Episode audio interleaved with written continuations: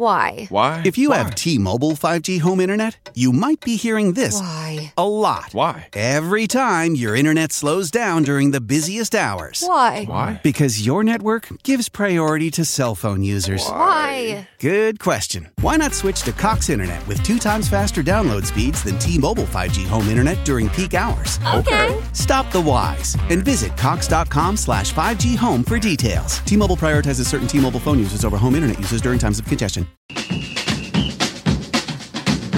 Who that say they gon' beat them say? Who that? Who that? Who that say they gon' beat them say? Who that? Who that? Who that say they gon' beat them say? Who that? Who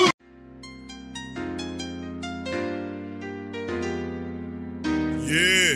Huh? Boogie like Benson, I'm a who that. I'm a who that. Long as I'm living, I'm a who that. Lose or winning, I'm a who that. Sports coma, yeah, this is where we do that. Where we do that, eh. where we do that, eh. where we do that, where we do that, where we do that, eh. Huh? Boogie like Benson, I'm a who that. I'm a who that. Sports coma, this is where we do that. Where we do that. Welcome, welcome, welcome. Somebody please better help. Running this thing like elf. I thank God every day I'm not a felt. Go to YouTube live with Big Q and the guys. If you ain't ride or die, the bandwagon get flipped. Been marching in, that was way for the ring. I was yelling out your chain for the championship. Huh, Bucking on town, duck down. Falcons, pluck, get shut down. Panthers ain't much touchdown. touchdown. The vision really belong to us now. So much hate on the Saints, you could probably tell. Ever since Bounty Gate hit the NFL, when things seem fishy, then you probably smell the crooked referees or Roger Goodell. Yeah, Buggy like this, and I'm a who that. Every day I'm living, I'm a who that. Lose or winning, I'm a who that. It's the sports coma, this is where we do that. Where we do that, eh. Where we do that, we do that, where we do that, where we do that, eh. Boogie like Benson, I'm a who that. It's the sports coma, this is where we do that. Do that. You're listening to the Sports Code Yeah. with Big Q and the guys on the right. PRO Media Network. Welcome, welcome, welcome. You know, rocking with the sports coma. Big Q and the guys, where we have intense, entertaining, educating, and enlightening sport talk from your favorite sports fam. Fam was popping. What's going on with the Who That Nation? Appreciate you guys joining me for this. What what day is it? Uh, this is this, this, Wednesday. It's Hump Day, man. Shout out to the fam. Appreciate y'all, man, being in this episode of the show. This one's enti- entitled uh, Saints Ink. Uh, tight end Jesse James and fullback Jake Bargas. That's a football name for you right there. I tell you what. So shout out to the fam as we got all these people doing this. That's right. We got them all going crazy right now because the Saints continue to make solid move after solid move. We picked up a very good backup blocking tight end, and man, let me tell you, the Saints not the Saints ain't playing no games, man. So they do perform uh, and, and get some excellent people out there in terms of depth. They get Jake Bargas to kind of compete with Prentice in the fullback room to do this. So very positive signings. Uh, yeah, it's definitely a if you're a, a Who That Nation family member, a great Saint think tank. Let me tell you something. Y'all the guys should be high, uh, very high in terms of your perspective on the Saints and their signings. You should really do that. I'm right on that, right? Lying. Thank you. So this is the reality that the Saints are doing some very stellar moves. So let's cover this news note and item. Shout out to uh, the Saints. Uh, uh, let's say Saints Homes. Hold on. I'm sorry, fam. My little stuff got in the way. All right. So anyway, to the Saints uh, News Network. Shout out to the peeps out there. Much love to them as they covered this one too. And we add this guy right here. So the Saints had two players today as the team announced the signings of tight end Jesse James and fullback Jake Bargas and the release of kicker Alex Quevedo. You know, he uh you know, you know, the Saints released one of the kickers, they still have the other guy. And of course, we talk about this today. James, who's 28 and only played in two games for the Browns last year due to bicep injury, had had a previous stint with the Bears Lions after pretty strong campaigns with the Steelers. As for Bargas, he saw some action in a couple of games with the Vikings and most recently on the Dol- Dolphins practice squad. So the Saints are carrying three kickers on the roster up until the release of Alex Quevedo. to make room for that move. Hopefully, we can see a little bit more of the Blake Grupe A deal. He struggled some on Tuesday practice. Regardless, is Wil Lutz's job until it's not. The offense now has two fullbacks on the roster, and we talked about that prior, like a couple days ago, give Adam Prentice some some some uh, competition in that room. We haven't seen Taysom Hill on OTAs yet. Most of the work has been with Jawan Joster, Foster Moreau, and Lucas Krull. Miller Forristall has been present but not participating. Again, OTAs are strictly voluntary, and though these types of moves will be commonly leading up to training camp. So shout out to uh, Mr. Hendricks as he dropped the scoop on this one. And to give you a little information about Jesse James, you know, and, and listen, the Saints had flirtations with Jesse James before. Remember, several years ago, the Saints was trying to, to acquire Jesse James. And uh, ultimately, that was during the Sean Payton administration, but we get him now. Now, he's a big guy, 6'7, 260 plus pound tight end, big old guy. Coming here, as you can see, he has some really good, solid years with the Steelers. Going to Detroit, and you can see his numbers on the screen right here. Let me show you the rest of his numbers. This is career statistics 102 games played, 157 receptions, on 229 targets for 1,522 yards. He averaged almost 10 yards per catch for his career with 12 touchdowns. So there you go. And like I said, his strength in his game, when you look at Jesse James, besides probably one of the coolest names on the Saints. so we got we got Smoke Monday, we got Storm Norton, and we got Jesse James, man. Let me tell you something. That's one of the coolest names there with the Saints, man. So he'll more than likely provide more like a blocking tight end and a red zone weapon to have a six foot seven tight end is pretty good, you know, to be honest with you. So we are definitely we are definitely doing some right stuff now. It does really make the tight end room look uh, really stout having Jesse James there. It provides some real competition there. Now the question is Taysom Hill. He operates with the flex position. That means even though he's situated as a tight end, if if Jesse does make the roster, where does that kind of place Taysom? Now we'll see how it goes because a lot of people feel like Jesse James is a solid signing, but that might necessarily mean he'll make the active roster. He could just be a guy headed uh, to the squad. So we'll we'll see how it all goes. And then we look at the other signing of Jake Bargas.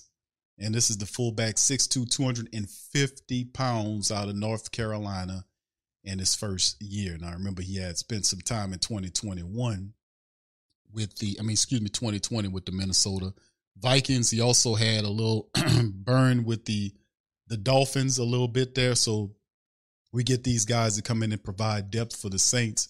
As you can see, we're gonna look at the depth chart right here and see that the Saints, and you got to give them credit. It's just not a, a top notch, glaring signing, but getting these guys to kind of add more competition to an already stout depth chart is very positive. As you can see, the Saints have uh, help everywhere. You look at the quarterback position, the running back position, wide receiver is is very uh, deep in the game. You take a look at this un, uh, unofficial depth chart right here provided by ESPN. See Mike Rashid, Shaheed, Chris Olave there in the first as the starters. The second guys they see Tre'Quan Smith with A.T. Perry and James Washington there. Bryan Edwards, Keith Kirkwood, uh, Kirk Merritt is a is is listed here as a wide receiver, but they've been having him at the running back position and it rightfully so because it's a lot of competition there. Quan Baker, Shaq Davis, Malik Flowers bringing up the rear. Tight end position, Juwan Johnson, Foster Moreau, Taysom Hill is there, and Jesse James is on the squad. And you see the fullback position with Adam Prentice and Jake Bargas. So you look at the rest of the offensive line there with Penning, Pete, McCoy, Ruiz, and Ramczyk. The backups, Hurst, Throckmorton, and the rest of the guys. So, you know, Man, I'll tell you what, man. You look at the quarterback, the running back, wide receiver, the tight end position. The Saints have done a good job of fortifying these positions. Now, of course, as we get closer and closer to creeping ever so closer to the season and getting to the camps that, you know, the the big camps where you see all of our guys right there, you got to be stoked for the Saints offense. You really do. Not to mention the fact that, you know, it's a big component to when you sign, you re-sign Juwan Johnson, you uh, bring on Foster Moreau right, fam? Uh, and then you bring Jesse James along with Taysom there in the flex position. What's really intriguing and interesting is that we talk about Coach Clancy, who the Saints brought in as the new tight ends coach. That's the caveat here, fam. We talk about Coach Clancy, who will be coaching the tight end position, and he has a, a really stout and excellent, excellent portfolio and resume when it talks about dealing with guys from the tight end position. We talking about old school suckers like Alge Crumpler. We helped out. And it's just like it's going to be really cool to see that, man. That's a big part of the fun times that we're going to see here because we got these new coaches here, man. And, and Clancy Barone is a guy that has a, a, a pretty damn impressive resume in terms of coaching up the tight end. So I'm going to really be looking at Mr. Barone and seeing what kind of moves that he can make and improving. Now he talking about Barone. He had four players that he worked with that was vo- voted to the Pro Bowl with four different teams. The Falcons, he had Alge Crumpler. The Chargers, he had Antonio Arsenio Gates. He had uh, Julius Thomas from the from the Broncos. Y'all remember him? And Kyle Rudolph from the Vikings. That's who Clancy Barone coached up. So those are some pretty good players. And the Saints have Juwan Johnson there, Foster Moreau, and they have something to work with in the tight end group. So I'm really excited with Coach Clancy Barone being in here. So yeah, Tuck Graph says Jesse James. I like the name. I like the game. Yeah, he's a hardcore blocking guy, man, uh, and, and that's the thing. So he also does what he do. So yeah, it's gonna be cool, man. I'm really happy for what the moves the Saints are making. And uh, shout out to my boy Scoob, uh, who reached out to me. He was dropping some game, and I agree with what he was saying in terms of Dennis Allen. We talked about this on uh, yesterday's stream on Patreon for the family members that want to do that. You can uh, join us by looking in the link tree. The link is there for our Patreon. They highlight. We look at uh, we do film study, and then it's a lot of lock content that's available on our Patreon or become a member of the channel. What's intriguing and interesting, we kind of go over and talk about Dennis Allen and what makes Dennis Allen different. They're not really a lot of the media people are not really kind of pinpointing or going at Dennis Allen saying, kind of going over and say, "Well, Dennis, let me ask you something. What make you make what make you different this year? Now we had all these new players, we got new coaches coming in, but what did you change internally about yourself as a coach? What did you learn going forward? How you can improve yourself as a head coach in this league? We need to have that type of discussion to get more analytical or get inside of his mind to see exactly what moves he's making. But if you look in in terms of his mind, if you look at the team, we talked about it about last year's team. He had uh, a lot of Sean Payton guys there. This year's his guys. If you notice his interviews, he's a lot more relaxed, a little bit more confident. Uh, you look in his eyes and see that he is in a better space in terms of comfort. So he got a lot of these guys that feel good about Dennis Allen that he gets along with. One of those guys is Mr. Joe Woods. We're gonna play an interview for in a moment to let you hear. I don't know if you ever heard him before, but I never played him on this this uh, platform before. But we're gonna listen to him today and get his some pick his brain and see how he sees the game. Very smart guy. And he owes a lot to Dennis Allen. Dennis Allen gave him jobs before before several of these guys that he knows. So Dennis Allen has Joe Woods, and Joe Woods could be the key to this whole thing. What do you mean, Q? Joe Woods is the defensive coordinator. The Saints did not have a defensive coordinator last year. Yes, they did. Q. They had uh, Ryan Nielsen and uh, Coach Kris Richard as they had them split. No, they didn't have nobody there. that guy was a defensive line coach. The other guy was a secondary coach, and he couldn't pick between the two to say, "I want you to be the guy." No, this is different. You actually got a person that's actually occupying that position while another guy coaches the defensive line, another guy runs the secondary. That's a big weight over off of Dennis Allen's shoulder because what it allows everybody to kick up and report back to Joe Woods, and Joe Woods then goes to Dennis Allen. So if any discipline or anybody needs to be gotten on, Joe Woods handle it on the defensive side, and the the offensive guys handle it on their side. You see what I'm saying here? Because that's not his strong suit. He's not a confrontational dude. He kind of shrieks away from that. He's not he's not a confrontational guy. So having a Joe Woods, who's a, per, a, people person, a really smart guy about the schematics and schemes of how things go from a defensive standpoint, that's kicking up and reporting back to Dennis Allen, who Dennis Allen respects and really likes a lot, to the point where he can get game from and they can kind of, you know, kind of come together and decide on which plays are best for defense. You see what I'm saying? It takes some a lot of that off his shoulders. Is that why he's looking like that? You feeling a little bit more relaxed here, Joe Woods? This could make a lot of sense. So we'll see if this could work here, because it does take a lot off of his shoulders to have an actual person there and not two people that's doing two jobs. Like you have the defensive line coach. No, the defensive line coach is coaching the defensive line. That's it. Secondary guy coaches the secondary. And you got an actual person there as a defensive coordinator who will get the blame, even though Dennis Allen says, I'll call the defense, I'll call the plays for the defense, and Joe Woods handles everything else. That's a big deal. Will it work here? Hmm, we'll see. We'll see. But he most certainly definitely looks uh, more refreshed, and hopefully it'll work out for the man, man. You know what I'm saying? Because if it don't, you know what time it is. it's put up a shut up, baby. It's put up a shut up. He ain't lying. Thank you. So anyway, let's move forward, man. Let's keep it going. We're gonna get and talk. Oh, there he is. We're gonna talk to the man himself right here and hear from this interview right here from Mickey. This was on Sirius Radio, XM Radio the other day. But play a snippet of this interview. I was trying to find the whole damn thing to play and react to. I couldn't find it. But if y'all know where the entire interview, uh, just put it in the, the comment section and I'll react to it later. But this is a little bit from Mickey Loomis uh, uh, talking about the It Saints. starts of with the relationship that uh, that Nah. Dennis Allen had with uh, uh, with Derek.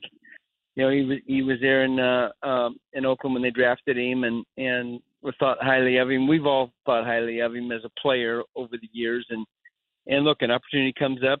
You know, we talked to um, uh, Las Vegas about a trade initially, and and I know Derek wanted to go through the process and and explore all the options before he made a decision, and and uh, so we didn't we didn't end up getting a, a trade done, but it all worked out because um, we ended up with a player without having to give up any compensation. This is a largely remade squad in many ways from the one that we were used to seeing with Drew Brees and, and, and Sean Payton at the helm.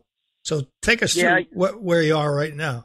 Dude yeah, real look, I think man. we've got uh, you know we've got a younger team overall, and yet I think we've got a good mix of veterans. You know, we've got Cam Jordan and Ryan Ramczyk and and uh, Tyrann Mathieu. You know, we've we've got some veteran players to to balance out the youth at at at other positions. Um, look, I'll be honest with you, we're counting on a couple guys that that have missed time with injury. You know, Mike Thomas has missed the better part of the last two years, and you know we're counting on him to get healthy and, and get back to his form. We're counting on Marshon Lattimore, who missed uh, you know six or eight games last year That's with right. uh, some some uh, fractured ribs and and uh, lacerated kidney. And so, look, we're we're counting on those guys to get Good back Lord. and perform at the level that they've they've performed at in the past. And and then you know we've got some young guys like Chris Olave and and uh, Trevor Penning and Eric McCoy and Cesar Ruiz who who are what we think are ascending players and and expect improvement and and uh, you know we'll see what happens. Mickey Loomis, ladies and gentlemen, and uh, this this is really cool. Like I said, the the the game plan between the Saints, right? Because we know at the end of the season they kind of they ran from the family base. they really did. They ran, but what they were able to do in terms of get on the same page, they've actually went beyond to make the Saints offense and defense, uh, you know, to, to give the guy everything he possibly needs.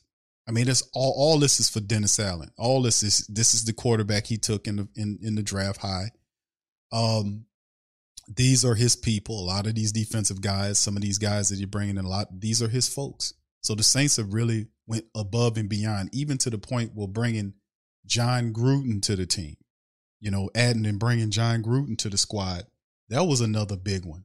That was really astronomical in terms of what they're trying to do. Now there was a bit of backlash for that, and I'm I'm gonna probably get you guys uh take on that, you know, later on.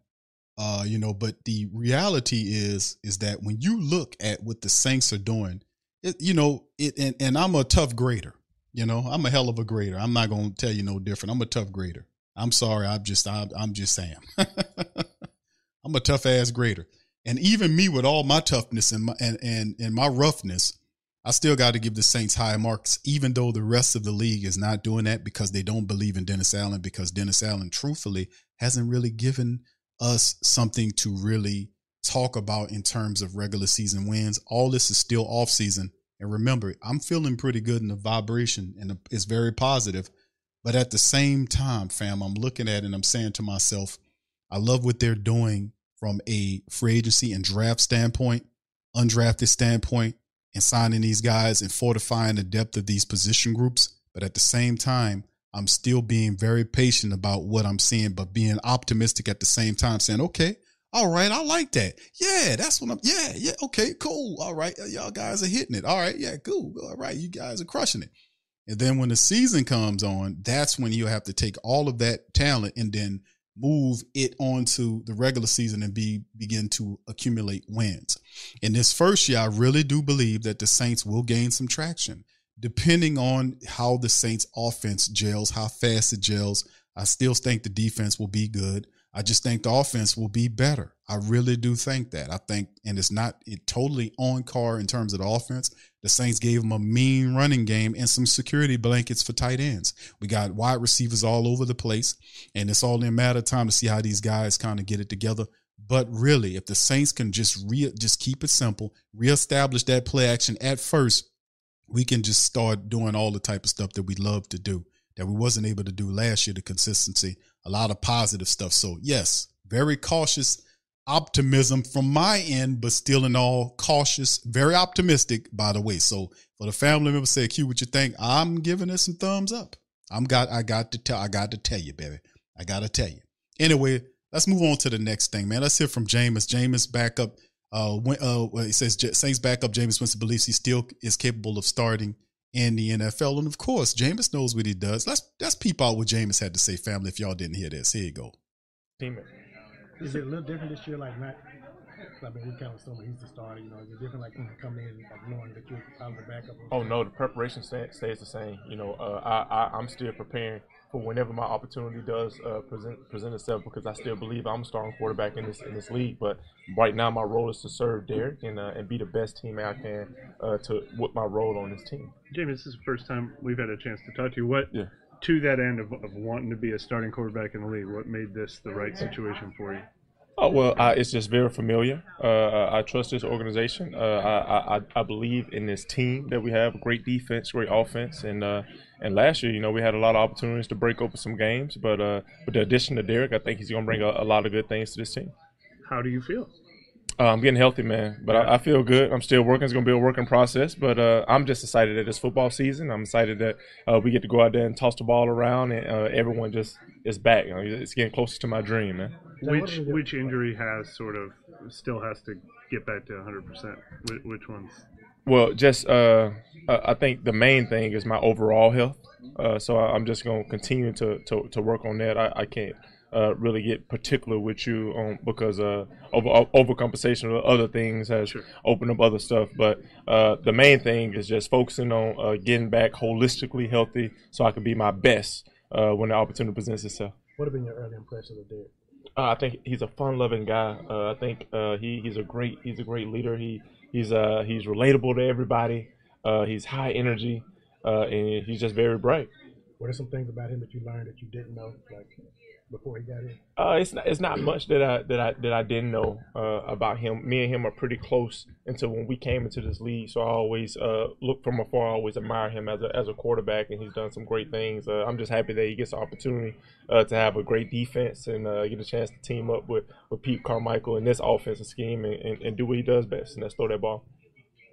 You, you said you trust this organization. You're familiar with this organization. Was there anything that had to be mended, or sit down and talk and feel good about you know where you two were after last year? I know there was some question about you know you know your role and, and Mm. how it was communicated to you and stuff. What, Well- what made you feel really good about that? Well, well, because I think whether it's it's upstairs or in in in my like my accountability, my accountability is to the best dependability is availability. And uh, the past you know three years or so, I've I've been banged up. You know, so uh, the leadership, you know, they have to continue to to move forward. And uh, and I just know uh, when I first got here into this organization that we were gonna have you know some of the top players. We're gonna have uh, some some of the best coaches. So uh, in, in terms of trusting this organization, I just know this organization, uh, especially during the Sean Payton era, has been very successful, and Dennis has brought has basically carried that over because he is uh, built to be a successful head coach. So for me, my accountability is just focusing on my health and being ready when that opportunity uh, presents itself. Is there anything you're doing differently? All right, that's Jameis Winston. I'm gonna play a little bit more of this, fam. But this is what Jameis does, man. Jameis is, has grown leaps and bounds since coming here. Uh, has pretty much fell in love with the culture. Discover a healthier, happier you with Veganuary 2024. Your health isn't just small potatoes, it's a big deal. So this January, you are invited to make a change that matters by trying Veganuary's 31 day vegan challenge. Switching to a plant based diet reduces your carbon footprint and makes a positive impact for animals. Every meal is a vote for the kind of world you want to create. Ready to make a change? Sign up today at veganuary.com. Vote for veggies. Gather at the Winter Village at Cameron Run and experience the magic of the holidays with ice and lights. Enjoy a fun, unstructured outdoor family experience just a few minutes from Old Town Alexandria. Explore whimsical light displays, snap selfies, and take a spin on the outdoor ice rink. Book your visit early. Calendars fill fast, so make your plans with friends, visitors, guests, or that special someone today. Buy tickets today at CameronIceandLights.com. That's CameronIceandLights.com. uh, still feels as he's that guy. And the truth is, the truth of the matter is, Jameis could have definitely went back to Tampa Bay if he wanted to. They have freaking Baker Mayfield over there, so he could have went back to Tampa and started over Baker Mayfield. I mean, I don't even think they would have gotten Baker Mayfield if Jameis Winston, you know, he'd have decided to leave. They would have picked him up. So thank you, KB. Shout out to KB. Says I'm excited for the season. Uh, hashtag I'm a that. Shout out to KB. Much love to you, Queen. Appreciate you. Much love to the fam, man. Appreciate y'all being up in this thing. Scoob, Jerry, uh, JT, everybody, man. Thank y'all. Dane, I see you. Queen Slade, I see you. Reginald Trine, much love, fam. Roll, St. Doug, what's happening? Darrell, everybody. Lori, I see you, fam. Uh, much love, brother Gundam, Big Ken, T. Roy, everybody, man. Appreciate y'all being up in this thing. Daniel, I see you, fam. Who that? So, you hear Jameis doing his thing, fam. You hear Jameis uh, talking up, being positive, man. And, you know, things happen in the NFL, and I, I most certainly want to see Derek Carr. I think uh, the Saints offense with Derek Carr, what he brings, you study the film, like I've talked about it, he brings explosive explosive plays back because of his deep ball ability. He throw that damn deep ball like it's an intermediate pass. I mean, it's just easily just drops it out there and it forces defense to create space underneath. That's our game. Once we get that, you giving Jamaal Williams, Alvin Kamara, Kendre Miller, you giving them space. We we gonna eat your we gonna eat your lunch.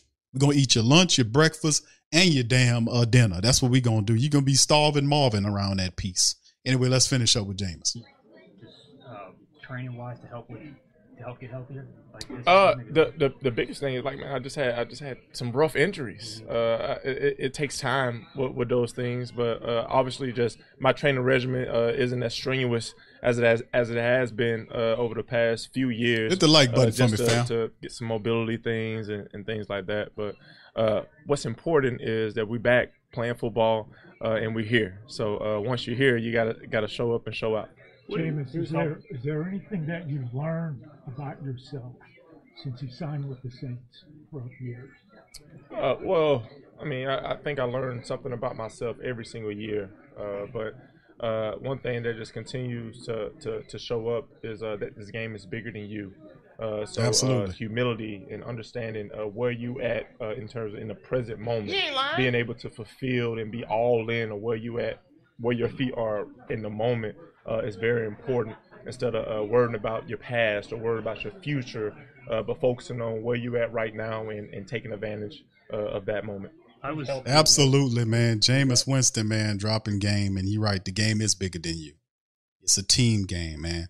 But at it, but you know, as an individual, you fit a role for the team, and you do your you do, you handle your business. You know, and that, and that's a big part of the game. Love that mentality and that attitude because uh, Jameis was a starting quarterback last year. It took a lot, and it shows a lot for a man or a person, period, to go through with Jameis Winston with, with the Saints last year, get disrespected publicly, shut down for the rest of the year, very, very uh, on the you know on a very petty style, and then get lied to, deceived, and still stay with the team. That's big.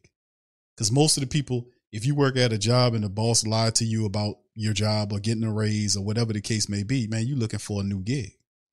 Jameis, you know, he's playing it, you know, cool. You know, he's staying with the team. He accepted the deal, and I think it's it was huge for both because at you know, I'm I'm a, historian of these matters, and I remember when they signed Derek Carr, there was a split right down the middle between the Derek Carr folk and the Jameis Winston folk. And when Jameis re-signed, that split disappeared like it never was there. I remember all that.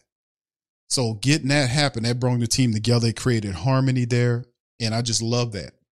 The fact that he is, because you know it's a physical game.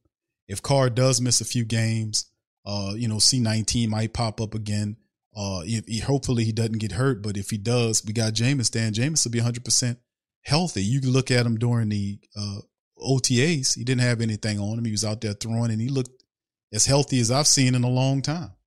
So yeah, this is this is uh, a credit to Jameis Winston. Shout out to him and how he's been doing this thing. All right, so anyway, let's go to the next one, fam. Let's tune this one up here.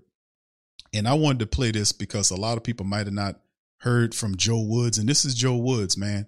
And Joe Woods is one of those type of old school defensive coaches, man. Really smart dude and really good at explaining the game. So for those who didn't get an opportunity to listen to Joe Woods, here it is, Joe Woods. Don't fix it, and that's kind of the deal with this defense, right? Absolutely. Um, I know this defense system coaching against them, and I've known Da for a long time. Um, so for me, I'm just trying to come in, just teach the proper technique, the techniques that he want, and just uh, try to clean some issues they had last year. The run game wasn't as good as as it's been in the past. Has that Yeah. been an emphasis for you? Absolutely. And when it comes to the run game, it's all 11. Uh, it starts up front, obviously, with the D line in terms of gap control, linebackers hitting their fits, but we play a big part in that because of our scheme. So whether it's the safety being involved in the run fit or the corner, in the crack replace, it takes all 11 to play good run defense. Will you play as much nickel as they played here in the past? Yes, I'm definitely getting the feel uh, versus multiple personnel groups, but you always want to put as much speed on the field as you can, and I think we have some very talented defensive backs, so I think those packages will be good for us. Have you always been a big nickel guy? Yes, uh, nickel, dime, uh, different places I've been, but same philosophy. Just put the best athletes you can on the field, guys that you know can match up and cover. Uh, let you do more things in your coverage package. The fact that you have such a comfort level with the head coach, how much do you think that makes things better? Big, big, big question. I think my main job here, you know, is to coach the defensive backs, but at the same time make it easy for him, and that's making sure the defense is run the way he sees it uh, from a coverage tool standpoint, from a coverage technique standpoint, point, and I understand it from being with them back in uh, 2014. All right. So I'm gonna finish this up, but did you catch that? He said the, the what he's being when he's come here is he wants to make it easier for Dennis Allen. We talked about that. He uh Joe Woods says to coach the DBs.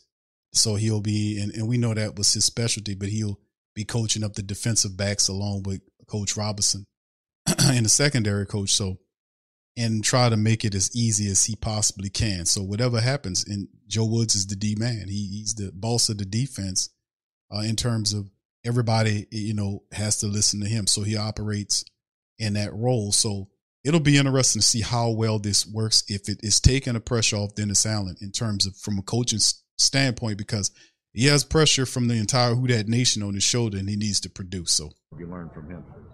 A lot, a lot. Um, he is the one thing with Da is he's very loyal. Um, he tells you exactly what he wants you to do, so you're not sitting back guessing. Um, you know what the expectation levels are. Um, you know exactly what he wants you to do, and I really appreciate that from him. When he reached out to you, home. you talking about the same dude? we talk very loyal. Must not be a quarterback thing. I, I, he's a defensive guy, so I, I, that How is. long did it take you to accept? Uh, you know, I was waiting. I had a couple other job offers, and uh, my wife, uh, she was back in Oakland with me, and she she was the one who told me, if you get a chance to go to New Orleans, you better go. So I just sat and wait. That's and I smart was, I lady. was sitting and waiting, and then the things worked out. And as soon as he called me, I was there. Good thing when you listen to your wife, right? Oh yeah, absolutely. She's been right a lot. You ain't lying. She felt good about this situation. Yes. Yeah, she had a great uh, relationship with uh, Coach Allen's wife, Allison. Um, we had a really good experience. We were out there in Oakland. So when this opportunity came about, uh, I was very excited to take it. A lot of new parts here, but Mm-hmm. still a lot of really good guys coming back. Can this group be elite again? I think that I think Great it can, question. Uh, just because of the players, I feel like you know there's some new guys up front, but I think there's a lot of talent up front. Um, we have size. We're very physical. Um, I think at the linebacker position, those guys have been there for a long time. And the secondary, I think the guys that played last year now it's their second year. Plus, we drafted some talent, brought some talent in. So I just think it's a matter of guys getting reps and just getting that continuity as a group. But I definitely feel the talent here. I know all the all the time at this time of the year we are about complementary football. Yes. How, how can you guys help each other? Well, it's always that way. You know, I think for me, the goal for defense for the defense is always get get the ball back for the offense or score. So if we put them on short fields, give them an opportunity to score, along with our anticipation or excuse me participation on special teams, it all works together. How do you make the turnover happen? Technique, you know, um, takeaways come in bunches, but they come when you play good technique. And it's a factor of rushing coverage, whether it's four man rusher, bringing pressure, and guys ex- executing in the back end. So as long as we're playing our technique, uh, playing fast, the turnovers will come. Is there You see Joe Woods, and, and this is I think that's Ed Daniels who talking to him. Yeah, it's Ed Daniels, old school. Shout out to Ed Daniels, man. Been doing this for a long time, man. Shout out to Ed. The the reality is, you see how Ed Daniels, who's really smart, is firing off these questions about defense to Joe Woods, and Joe Woods is like going back at him. He's not doing a political shuffle where he has to redirect or misdirect you to a different point or topic. He's hitting these things straight on. Has good football acumen like I said, him and Dennis Allen gets along very well. He's the defensive coordinator. He is running the defense. DA calls the plays for the defense. That's what they told us. So it appears to be on par for that. And Joe Woods, like I said, he's a guy that's easy to talk to, real smart with it, good at breaking the game down to. You should see footage of him out on the field talking to players and breaking down and telling DBs what he want them to do and explaining schematic schemes and positions where he's supposed to be, stuff like that. Yeah, the dude is really smart. Let's finish up. For a guy on this field in the little time that you've been here that has surprised you? Um, it's early, so for me, I'm looking at everybody um, from the front to the back. And there's guys that flash at times, um, but specifically in the back end, I think there's been some young guys that we brought in. Uh, Adrian Frye's done a good job. Uh, Jordan, um, the last name from uh, Minnesota, Minnesota. Howden. Yeah. Uh, Howden, excuse me, Howden, Howden. yeah. He's done a good job. Very smart, executes his responsibility. Um, and then uh, trying to think here, Alontae Taylor. That's my first exposure to him. I saw Paulson for a little while. Roby. So different guys flash at different times and different Gotta days. work with Roby, Uh, coach. but again, I think we have a lot of talent back there. So you seem like a very calm, measured person. Is that always the case, or will you get on guys a little bit? No, I, I try to be. I'm more nervous here standing in front of this camera than I am on the football field. But I think you do a lot of your coaching in the classroom. You do a lot of your coaching um, in practice. And then when it comes to the game, you put all the work in. So you want to have a sense of calm, uh, you know, when the bullets are flying. So that's always been me as, as a person, as a coach. So I'm going to try to stay that way. How involved will you be in the play calling? You Good know, right now, DA is still calling it. Uh, we've had some discussions, you know, privately, just in terms of how things are going to go. But for me, it's to make sure the operation's good uh, with the coaching staff, um, with the defensive unit, uh, help prepare in terms of game planning, um, some things I can help him with that I see. But he'll continue to call it. And as we move forward, you know, I'll get involved as much as he needs me to. All right. All right, Joe Woods, fam. Straight, straight like an arrow, giving you the game. Real mild man. I told us like family, y'all gonna really like Joe Woods, man. Wake up at Holiday Inn Express to a can't miss breakfast that's free with every stay. Count on all the hot, fresh coffee you need and an incredible breakfast buffet that has something for everyone, like eggs, cinnamon rolls, and even hot, fresh pancakes with all the toppings you crave. Next time, do yourself a favor and stay at a Holiday Inn Express with a can't miss breakfast that's free with every stay. So, when you wake up at Holiday Inn Express, you'll wake up happy, a part of IHG Hotels and Resorts. At Henson, we're looking forward to the holidays, and that means more time in the kitchen. Now, imagine your trusty kitchen knife had a wobbly handle. You'd be nervous. Well, the same is true in shaving. Most razors on the market today don't support the blades well enough, allowing them to flex and bend. This is a source of razor burn. At Henson, we used our 20 years of aerospace manufacturing to solve this problem, supporting the blade so you can use it confidently. To learn more and to get 100 blades for free, go to hensonshaving.com/holiday. Gonna really like him. Really good, smart guy, modest guy, really good at breaking the game down. And and the players are gonna love Joe Woods, man. He's a football coach. He's the type of coach. He don't spit in your face and ah, you know, when you're fussing there, ah, you need to be over there. No, that ain't Joe Woods. Joe Woods, you can see a mild mannered, easy dude, pretty cool guy. You would love to have him as your defensive coordinator. He told you pretty much, you know, Dennis Allen, like we said, he's his job is to run the defense, take that off of Dennis Allen. And he would definitely get some feedback from Dennis Allen. Dennis Allen is uh think as much as I think about Joe Woods in terms of how smart he is and, and how articulate he is with articulate what he is with the game and such he would definitely include him in that as well. You would definitely want to have that type of relationship with your defensive coordinator to help just to have some input on the play calling on the defense. So love I, I like Joe Woods, man. What can I say, man? Real cool dude, man. I hope y'all do too, man. Not bad at all. And then, of course, we're going to uh, take one from the wire. The Saints finally aren't ranked among the NFL dead money lenders. Let me tell you something. I told you.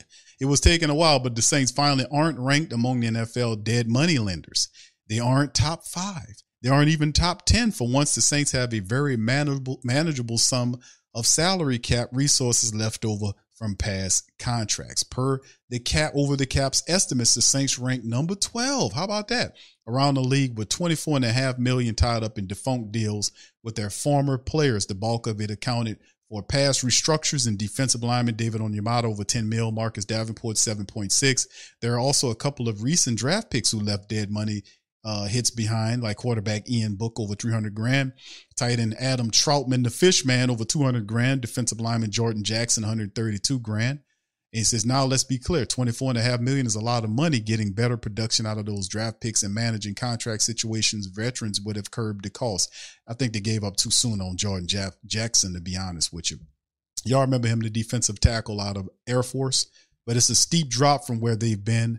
It should be noted that it's uh, almost 11% of the 2023 salary cap. This time last summer, in the wake of the defensive uh, back Malcolm Jenkins' retirement, the Saints had a staggering 33.3 million dead money charge, which ranks sixth highest in the NFL. Almost 60 per 16% of the 2022 salary cap. That's comparable to the 300 uh, to the 33.7 million they shouldered in 21, taking up over 18% of the 21 salary cap.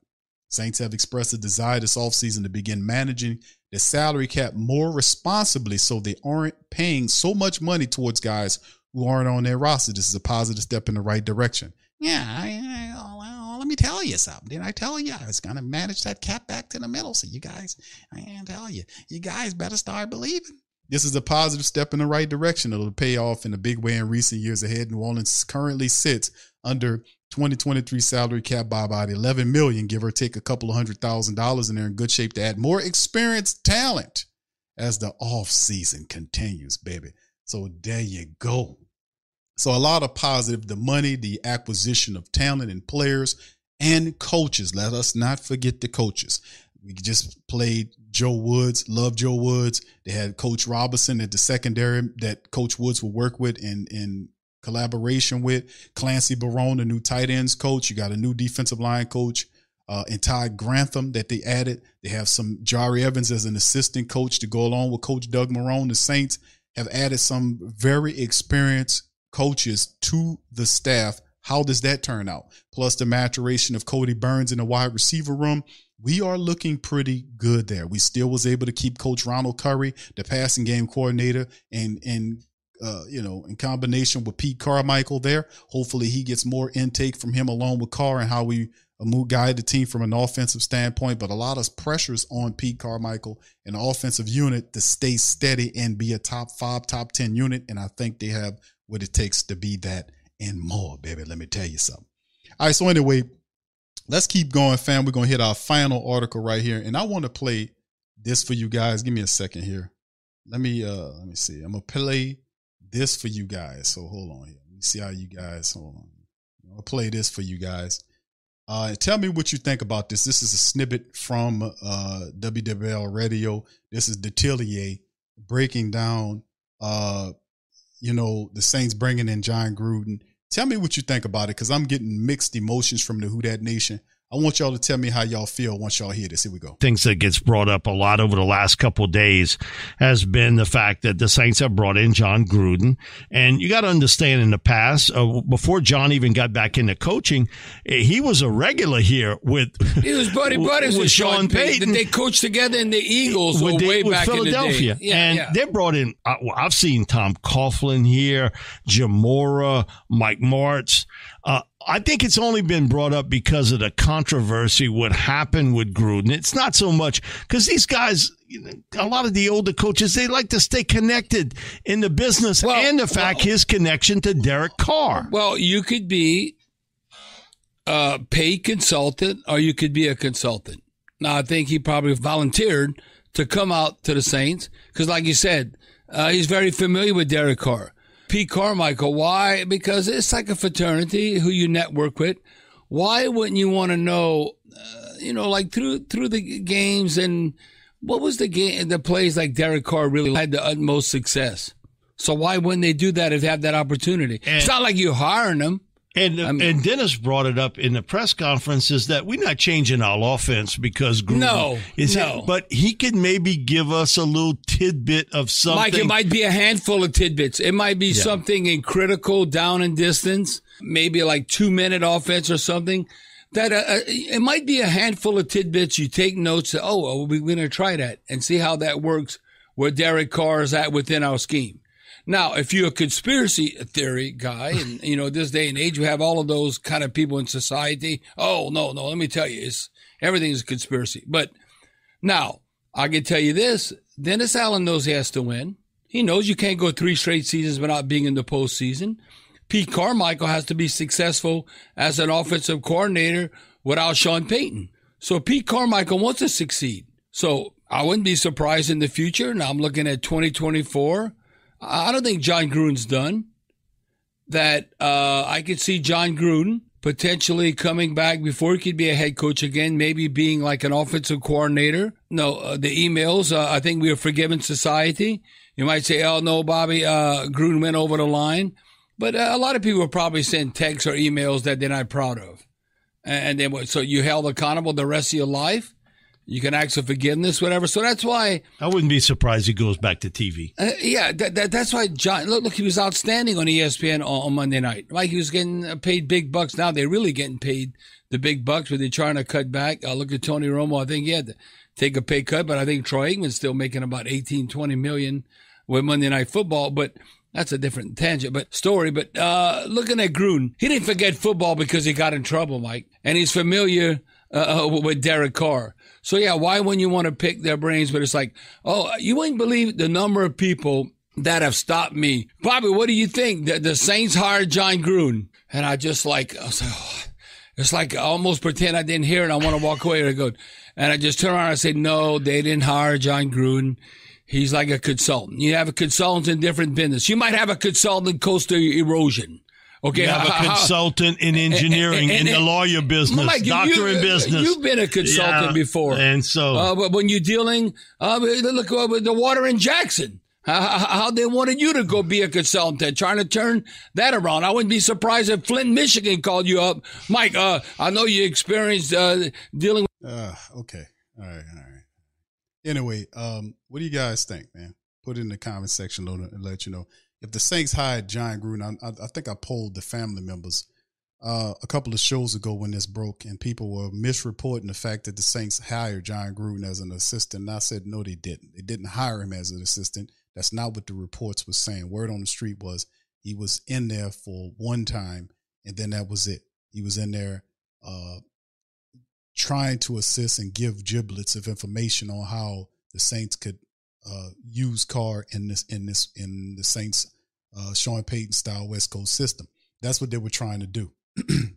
so, but with that being said, the uh, the informational aspect of Jon Gruden coming in there, to, to tell Pete Carmichael and and the offensive brass and the head coach, listen, you need to do this with him versus this, that, and you do this, that, and the third.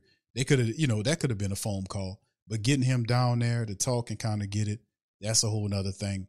Uh, but there's like I said, it's it's different uh, thought processes on the Gruden thing. I think ultimately Jon Gruden, uh, for the several years that he was the head coach of the Raiders, and he had Carr there, he got the absolute best out of Carr, including I think the final year that him and Carr was together. Carr almost had five thousand yards that year. Now, granted, the yard, the passing yards was up, the interceptions was also up, so he was throwing a lot because you know he had to. You know, the team they weren't a very complete team. You know, they were still even though Gruden was there trying to build them and make them into something, they still had some issues. But Carr overall is a very talented quarterback, and with the proper guidance, if we can do just some of what Chucky was doing with him in Oakland, and at the same time getting them to keep them interceptions down, because I think he had double digit interceptions, but he was still like in nine or ten interceptions uh, between his touchdowns. So we can get him to keep his, his interceptions down a bit. I'm, I wouldn't be mad at the fact that if he throws for 27, 28 touchdowns versus 10 picks or 12 picks, even at that's not bad to me. But in the end, but if he's healthy and in the Saints system for all the weeks, man, for the entire season, you're looking at he, you're looking at 40, 47, 4,800 yards. I wouldn't be surprised if the guy hit 5,000 yards in his first year with the Saints. I wouldn't be surprised.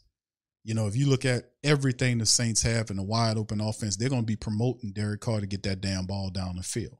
So I wouldn't be surprised if him slinging it and averaging 230, 240, 250 yards a game at least because that's his style of play is to get the ball up the field, explosives.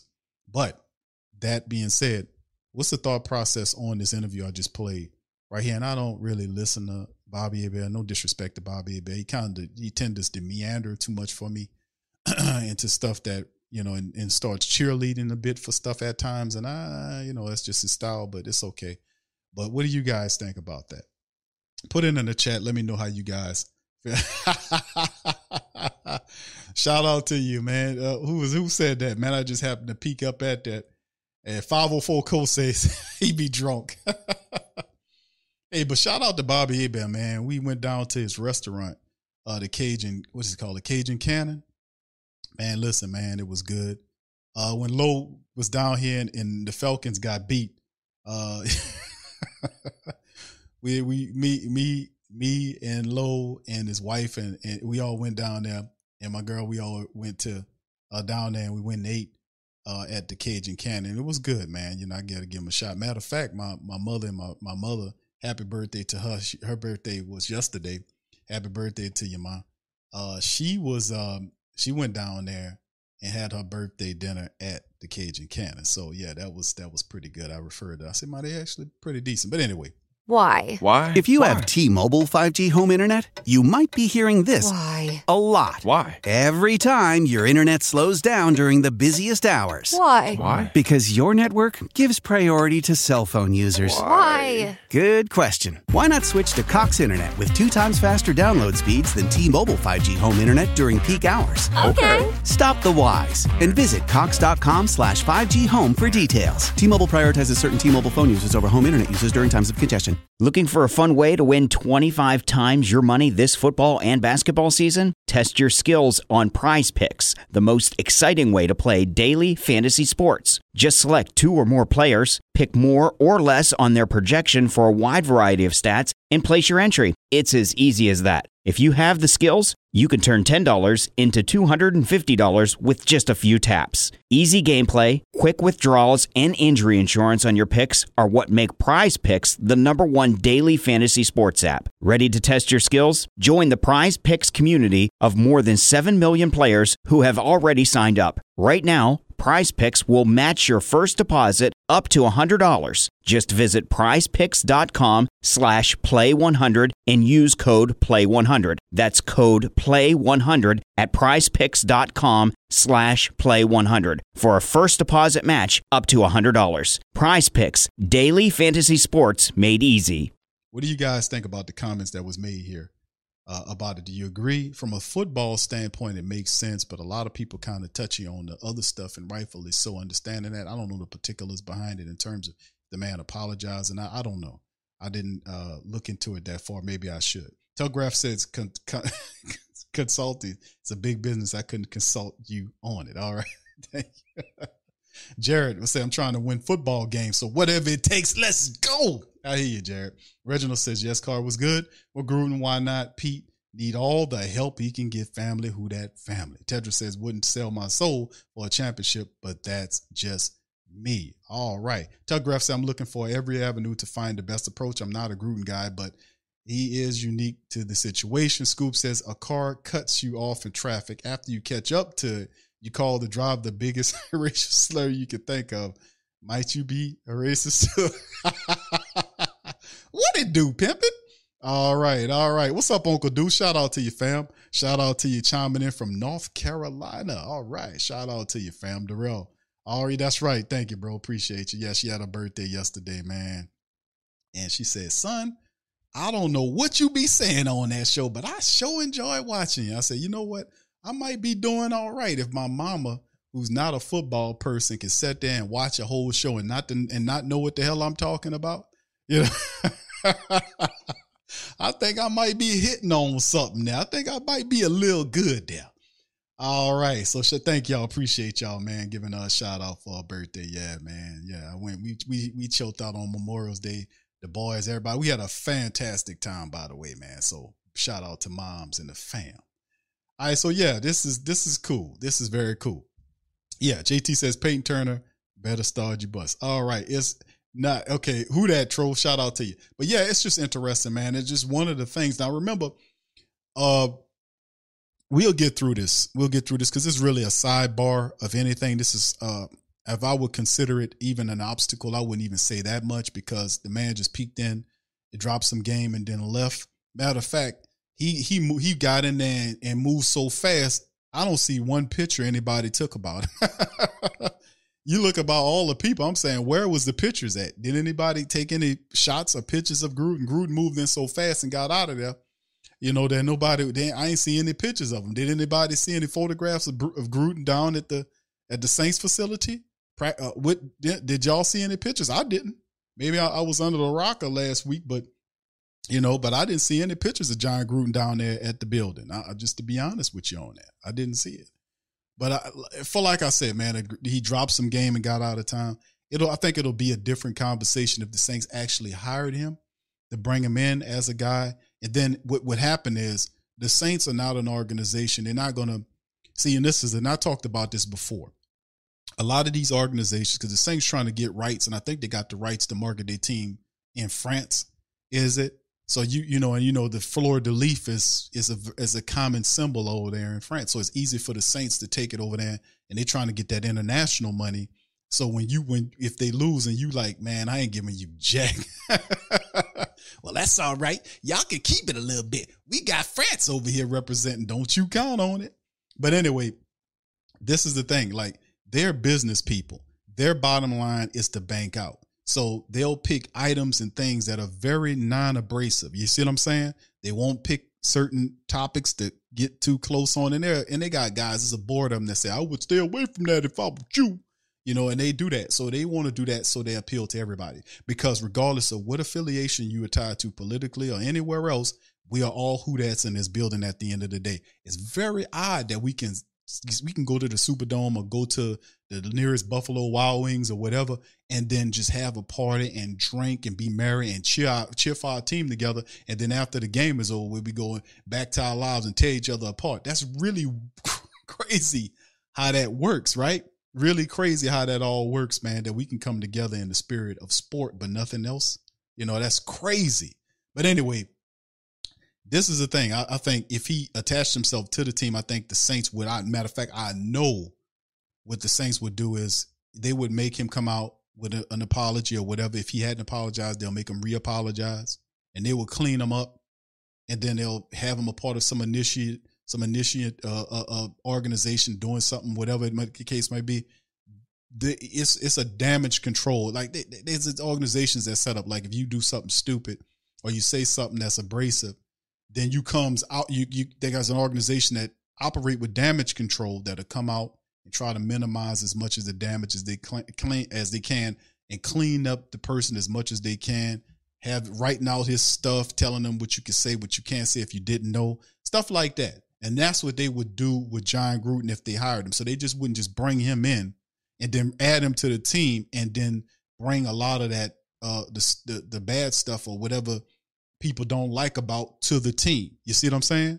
Because they don't want that to impact their money. The bottom line is a dollar sign, man. That's is what I'm saying. The ultimate the the ultimate sign is, a, is to them is the dollar. The bottom line is a dollar sign, baby. That's what it's about. That's what it is. The bottom line is a dollar sign. He ain't lying. I know. So at the end of the day, man, it's a it, it's it's uh this he was he peaked in the building and left. If they signed him as a coach, I think they would definitely make him go through the you know like you see a lot of people come out and apologize, all this kind of stuff. They would definitely do that to Jon Gruden if he wanted to be down with the Saints. Just just how it go nowadays, man, and that's how businesses operate. They ain't gonna want nobody in there that's gonna come and cause problems and mess with their money. That just that's just not what they're gonna do. You know. Shout out to the fan. Appreciate the family members. Uh, throwing out the uh, happy birthdays to my mom, man. Yeah, she was she she she's like, son, I'm so proud of you, son. Son, I'm so proud. I don't know what you be talking about up there on that show, but I just hear you laughing and and, and talking, and I just really enjoy it. I say, okay, ma, thank you, baby. Thank you, baby. All right, brother Wallace says bring Gruden on as offensive coordinator. All right, Joe, shout out to you, man. Appreciate y'all, man. All right, Slim says Pete Carmichael will be the scapegoat if the offense is not up to par. And yeah, this that's that's uh that's true, bro. You know, Dennis Allen kind of shielding himself here, and I don't think the Saints, even if this, uh, they would have to fall through the floor for them to like cut Dennis Allen off. Like they have to regress and go from seven and nine to less than what they made to fire him. But he kind of insulated himself pretty well now because Pete Carmichael will get the blame if he doesn't move the Saints offense.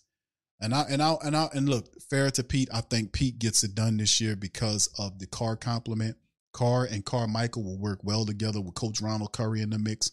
I think the Saints offense, I really do think this, fam, and I've been saying this. I think the Saints are operating with a top 10 offense. They're going to make, and it, we on paper right now, but I'm from just studying the film and seeing what Carr brings and some of the people they're adding to the team that could possibly be there when we start playing for real. This could have, this has the makings of a very, of a top 10 offense. It really does. I wouldn't be surprised if they're top five. And it's not just the wide receivers. The tight end room is packed. The wide receiver room is packed. Uh, guys like Foster Moreau will bring it. James Washington, a guy nobody really talking about, who's healthy. James Washington is flipping good, man. He's good at what he does. And like we have all these signings. Jamaal Williams, I keep saying that. Jamaal freaking Williams is your backup running back. You got Foster Moreau behind Juwan Johnson running around here. You know, your running back room is off the chain. Even Kamara in or out, it's still off the chain. You know, that I mean, that it's just the offense to me has what it takes to go to that next level. Carr's a leader. You can't take that away from him. He throws the deep ball. His numbers are good. He's familiar with this system. Can he get it, Q? He did it five times prior with his numbers. When they had five coordinators, Pete makes six coordinators. He adjusted to every offense out there. So you don't think he'll adjust to the Saints QB friendly system? We shall see in time. So anyway, much love to the fam. I'm gonna get ready to get on up out of here, man. So I appreciate you guys for chiming in. What's up, Pammy? Shout out to Pammy. All right, thank you, brother Tron. Appreciate you. Any quick questions, family? If y'all got any questions, please feel free uh to kind of chunk them at me. You know, I'll take a few questions before I get on up, up out of this thing, man. But throw a few questions at me, fam. Uh, uh, if you have any questions, I'll answer them uh, right quick. So, yeah, so some of the guys, fam, let me get this picture off of here. Uh, some of the guys, like, and I have the Saints depth chart right here, tuned up, right? And like, like I said, when you talk about some of the guys the Saints added, not just giving a few guys, Jamaal Williams to me is like a super special signing for the Saints. I mean, phenomenal. The money was good. This guy is awesome, man. His energy, his ferocity, great vision. He had 17 rushing touchdowns, average over, I mean, 17 rushing touchdowns. A lot of his touchdowns came in the red zone, you know, and he finds a way to get in that end zone. You're not stopping him. Six feet, 220 plus pound pounding speed, cut ability. And he's fun loving. You love Jamaal Williams, personality. He loves the Pokemon thing. I'm not a Pokemon guy. I'm not a Digimon guy. I remember all that stuff, but that's just not, you know, I I I, I don't rock with all that. You dig? You know, but I, I know about Gundam. I know about um uh uh uh you know Outlaw Star. I know about uh uh what's what's the one I was watching the other day? Oh man. Oh man. Oh man, I forgot. See, I, I, forgot. But it's a lot of them, man, that I used to watch back in the day. What was the dude? Uh, damn, I see. I'm getting, I'm getting up there. I forgot the, the the guy that's the assassin. That was one of my favorite ones from watching from back in the day. Y'all, y'all know who I'm talking about. But that's, but that's cool, brother. You're rocking with that. But Jamaal Williams, man, to me is one of the best ones that's out there, man. Let me tell you something. He's a really solid dude, and this is your backup running back. Big things popping in the city. Another dude, like we talk about James Washington, this brother right here, 27 years old. He has some injuries, but James Washington is good, man. He's a good player. He has some pretty decent years with the Steelers. Like he went there, you can see he had the 44 catch year when he averaged over six, almost 17 yards per catch in that 2019 year. Now he has some injuries, but this guy got speed, his hands. Let me tell you something. James Washington is flipping good, and the Saints added him to their team. So as you marching through some of the depth chart, and these not the starters, these the guys behind the starters. Then you add this guy with Foster Moreau, very solid tight end that can block as well as you know he can block and catch the ball, soft hands, nose car. You know, has some good years with the Raiders. You know, and what he was doing. Matter of fact, in 2022, he had his best year, 54 catches, averaged almost 13 yards per catch for Foster Moreau. And he's a LSU guy. He's a hometown kid, and he's back. So I mean, I'm really proud and happy for Foster Moreau. Plus, he's a fighter, man. He fought through that damn cancer. So for people that's dealing with that affliction, Foster Moreau is a person that people can look to and say, hey man, never give up. Look what Foster Moreau did. So this is just few of the guys I'm talking about from the offense that I really like.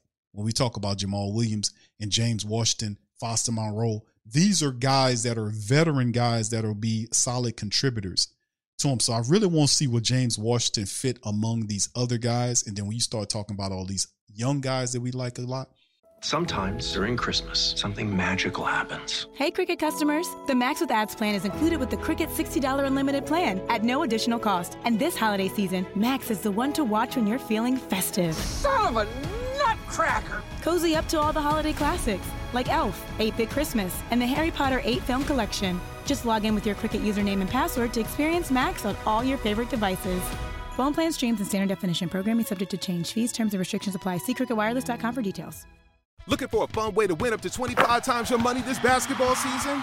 Test your skills on Prize Picks, the most exciting way to play daily fantasy sports. Just select two or more players, pick more or less on their projection for a wide variety of stats, and place your entry. It's as easy as that. If you have the skills, you can turn $10 into $250 with just a few taps. Easy gameplay, quick withdrawals, and injury insurance on your picks are what make Prize Picks the number one daily fantasy sports app. Ready to test your skills? Join the Prize Picks community of more than 7 million players who have already signed up. Right now, Prize Picks will match your first deposit up to $100. Just visit prizepicks.com slash get100 and use code GET100. That's code GET100 at prizepicks.com slash get100 for a first deposit matchup to $100. Prize Picks, daily fantasy sports made easy.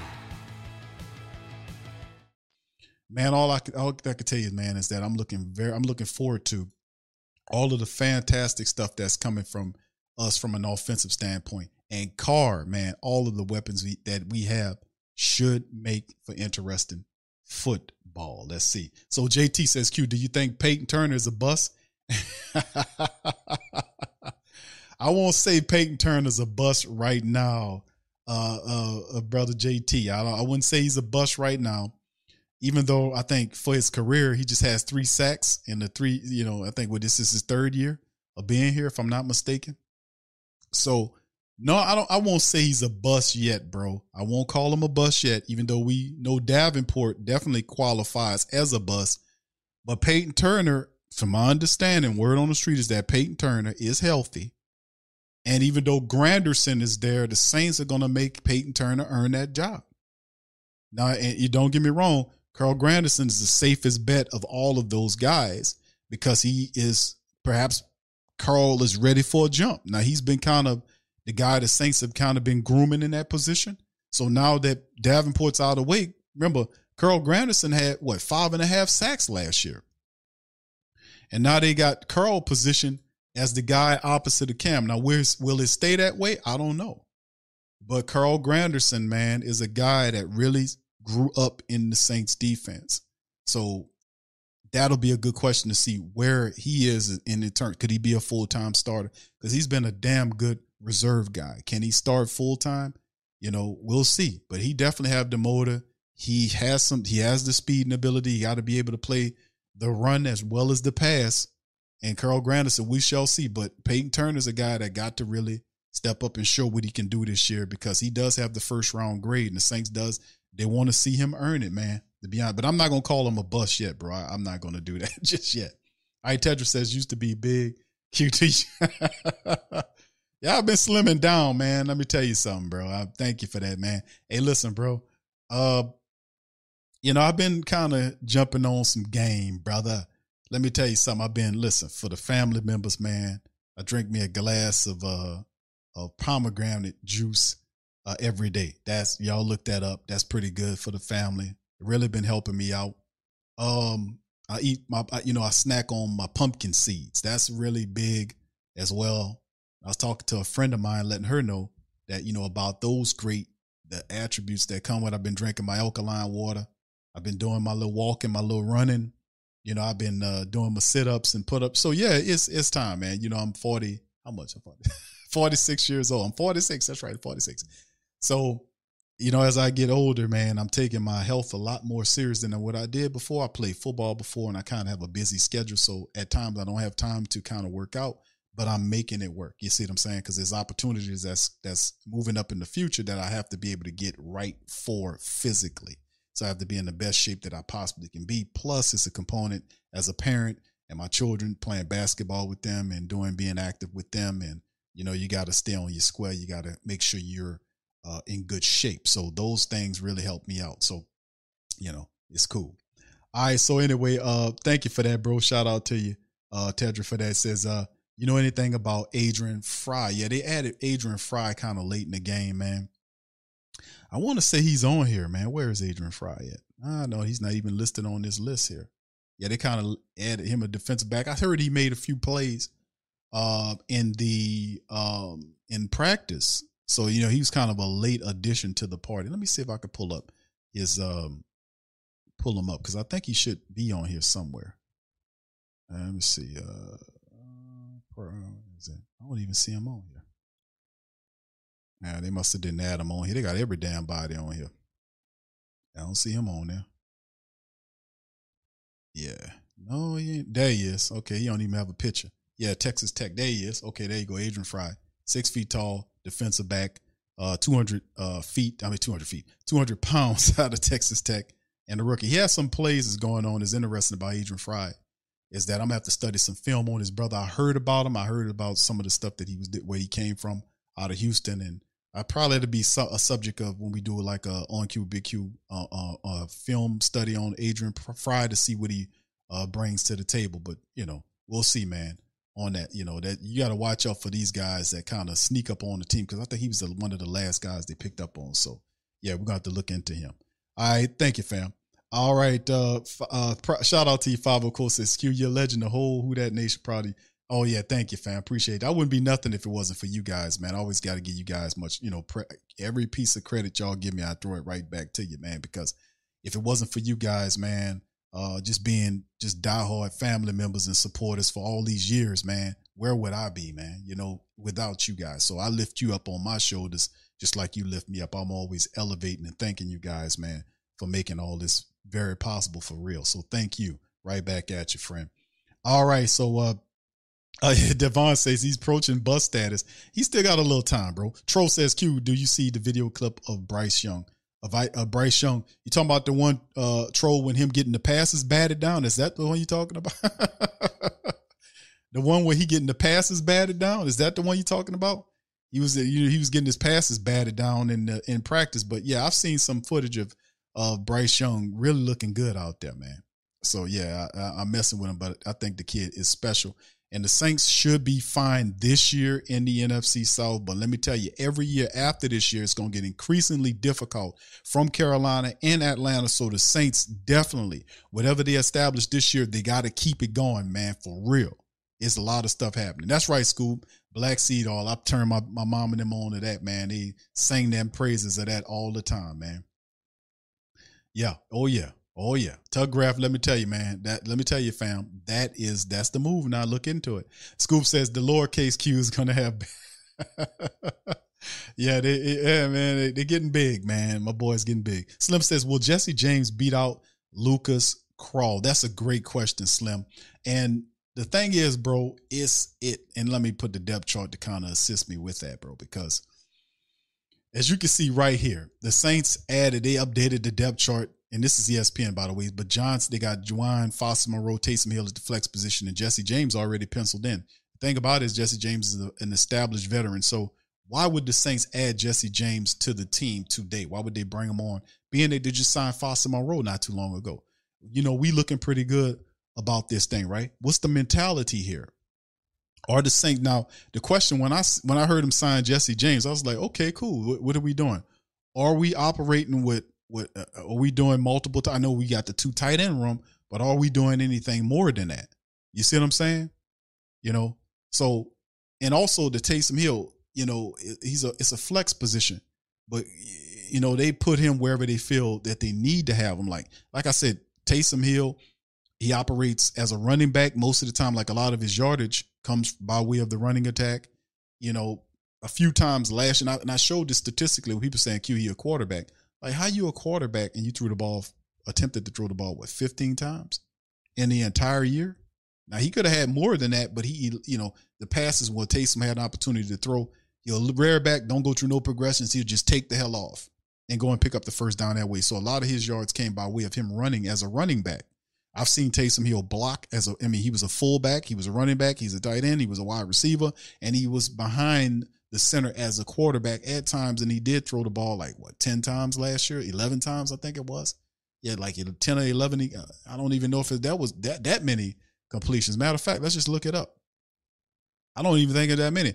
How many passes did he throw as a quarterback last year? It wasn't that many. See, he got his receiving stats in 2022, 16 games. He had nine catches on 13 targets for 77 yards. He had two touchdowns. This is as a receiver. Rushing, he had 96 carries for 575 yards with seven touchdowns, six yards per carry. That's Taysom Hill. Like I said, when I had to dispouse a lot of this foolishness about him being a quarterback, like the dude is a running back. He gets all of his yards, and you can see it right there. He gets his yards running the football. He turns into a running back. You don't throw the ball that much. Now look, 2022 to show you what. 16 games, he had 19 pass attempts. He threw the ball, thir- well, 19 pass attempts and completed 13 of them. So there you go. 13 passes he completed for 244 to 240 yards and had two touchdowns throwing the ball. Right? He has 68.4% completion percentage on 13 of 19 for the entire season. For the whole damn year. You know, so like I said, he even has some return stats right here, man. He even had a few return stats kickoffs, returned the ball three times for 69 yards. So Taysom Hill does it all, man. He does it all. So, you know, it'll be interesting to see what happens there. The Saints have, and that's the, the key to it. They're so damn versatile. But to answer your question, Slim, I say chances are probably is Jesse James. If he stays healthy and, and just become the blocker and, and a guy that, you know, he can make it interesting. Could the Saints, I don't know. I don't see the Saints keeping four active tight ends, and I just don't see that. I, I really don't see that. Even though I, I see the Saints really want to be a team that can use three tight end sets, you know, and then who would be the best of your blocking tight ends if you said, okay, um, we're gonna just have Juwan Johnson, Foster Moreau, Taysom Hill, and Jesse. Which one of those guys, you based on the film that you studied on them, represents the best of the blockers of the tight ends? So it, it, brings a bunch of questions to my mind. It's like I don't see him keeping four guys there, even though you know I would love to see the Saints use the three tight end look because they have their tight ends. They have three different styles of tight ends. You got Foster Moreau, that's really the traditional looking tight end. The guy, he's a traditional looking tight end that blocks and catches well. Juwan Johnson's that streamlined guy that can block as well, but you can kind of slide him out, separate him, you know, from the offensive line, have him operating there. And then you got Taysom Hill, which is the flex guy. You can move him all over the field. So you have three different styles of tight ends that you can employ. And then you got Jesse Jesse James, who's just a big physical blocker who can catch the ball in the red zone for you. He's six foot seven, 260 plus pounds. He's the biggest of all the tight ends there. I think Lucas is six six. So we got massive guys. But if it came down to it, bro, between Lucas Krull and Jesse James, man, you got to put Jesse ahead of him because of experience if he stays healthy. But still, in all, the question then beckons is how many tight ends do you keep on your active roster? So thanks for that question, Slim. Appreciate you, bro. All right, uh, any more questions, fam? Before I get ready to kind of bounce on out of this thing, man. I don't see him keeping. Uh, T. Roy said, "Who's going to be the kicker?" I think Wil Lutz is going to be the kicker, fam. I think Wil Lutz uh, is going to retain his kicker status. Uh, they already got rid of Alex Quevedo to bring on uh, both the new fullback we had. Uh, we you know you're getting Jesse James and then the fullback Jake Bargas. So you bring them on, and then you get rid of Alex Quevedo to open up a spot for him, and then you still have Blake Grupe who was missing all kind of kicks, but you know you expect that early. Hopefully he centers himself, but in the end, it's going to be Wil Lutz, and that's the thing when you bring in two extra kickers to see where Wil Lutz is. Wil Lutz is a seven year guy. Last year he had to he was kind of Looking for a fun way to win 25 times your money this football and basketball season? Test your skills on Prize Picks, the most exciting way to play daily fantasy sports. Just select two or more players, pick more or less on their projection for a wide variety of stats, and place your entry. It's as easy as that. If you have the skills, you can turn $10 into $250 with just a few taps. Easy gameplay, quick withdrawals, and injury insurance on your picks are what make Prize Picks the number one daily fantasy sports app. Ready to test your skills? Join the Prize Picks community of more than 7 million players who have already signed up. Right now, Prize Picks will match your first deposit up to $100. Just visit prizepicks.com slash play100 and use code play100. That's code play100 at prizepicks.com slash play100 for a first deposit match up to $100. Prize Picks, daily fantasy sports made easy. Lucky Land Casino asking people what's the weirdest place you've gotten lucky? Lucky? In line at the deli, I guess? Aha, in my dentist's office. More than once, actually. Do I have to say? Yes, you do. In the car before my kids' PTA meeting. Really? Yes. Excuse me, what's the weirdest place you've gotten lucky? I never win and tell. Well, there you have it. You can get lucky anywhere playing at LuckyLandSlots.com. Play for free right now. Are you feeling lucky? No purchase necessary. Void where prohibited by law. 18 plus. Terms and conditions apply. See website for details. coming back off the core surgery that he had the year prior, and his numbers were really bad. As you can see, his numbers dropped big time. He usually is 82% field goal percentage, dropped to 74%. That was eye opening. So, the, and then he's in the final year of his agreement. So, you know, you will want to see him step his game up and take it to the next level there, man, because we really need to see, uh, you know, kind of better from Wil Lutz here. And you know, they got the statistics lined up here from this regular season, last regular season. You can see where he was missing up between 20 and 29 yards out. He was six for six, perfect. 30 to 39 yards out. He was nine of 11, not too bad. And where he really struggled on is anything beyond 40 yards. Like when the Saints were way out there, Wil Lutz was four of eight between 40 or 49. That's 50%. And then he was four, he was actually better from 50 plus out. He was four of six from there. And then he hit all of his extra points. He had 102 points combined, but his field goal percentage was 74.2%. That's the lowest by far in his career, even when his in his very first year. He was always a guy that was 82 percentile, somewhere up in there. When you drop that low to 74% and you're making that kind of bread, then the people are going to be looking at you uh, funny style. So in the end, I think Wil Lutz still gets it, man. I think he still gets the uh the the call to be the guy, man, unless injuries occur. So you know that's my take on it. All right, shout out to the fam. Thank you, T. Roy. Shout out. Yeah, I know. I know. Slim, he still be out there throwing punts, man. You know. That's why t- Taysom will throw that damn ball, man. You throw it way up into the ceiling, man, and then you know. So I mean, yeah, he don't he don't have no feathery touch on them pads. I seen him throw a really nice ball one time, but they far and few in between because he don't really throw it. You got to throw it often. You know, if you're a quarterback, you got to get into throwing the ball and getting the touch on the football, knowing when you need to where you need to place the football, how much of a touch you got to put on it. If you need to put some stank on the ball to get it between the tight window, all that stuff you have to kind of think very, you know, in, in, in microseconds when the play's playing out. You got to be able to, you know, make that that judgment call in your head. Then there's the thing is the play clock as a quarterback. You got to be able to understand you know, clock and and and and understanding how much time you got. One Mississippi, two Mississippi, three Mississippi. While the clock is going off, you're going through your progressions. And if you don't see something that you like, you got to get the ball off to your hot route or dump it off to your guy out the backfield. You can't, you know, if you see guys coming in, you can't uh, uh, you know, see if you can get rid of the ball. Just throw it, you know, throw the ball out of bounds or throw an incompletion that save you from losing yardage or per- possibly hurting yourself, uh, taking a sack to kick you out of field goal range, like what we did several times last year with that with Andy Dalton taking sacks to hurt the Saints field goal chances.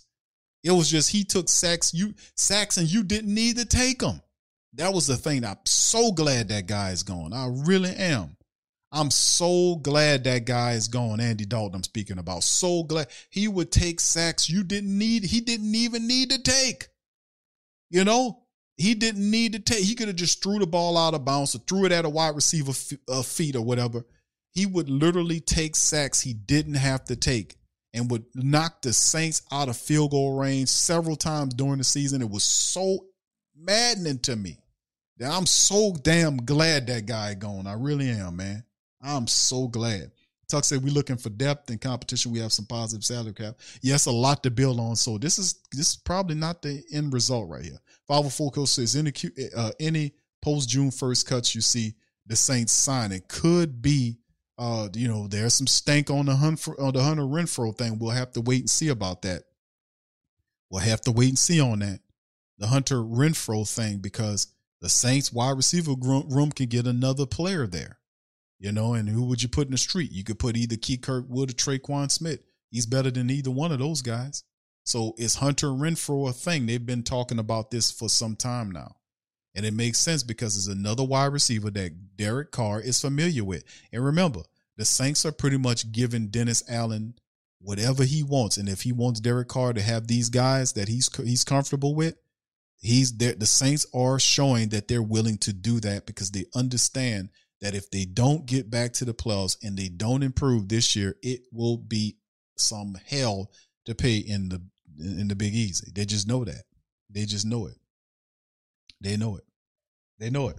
He ain't lying. That's right. So anyway, with that being said, oh, oh hold on, I'm sorry. Scoop got one said, does DA play more dime defense with all these talented DBs?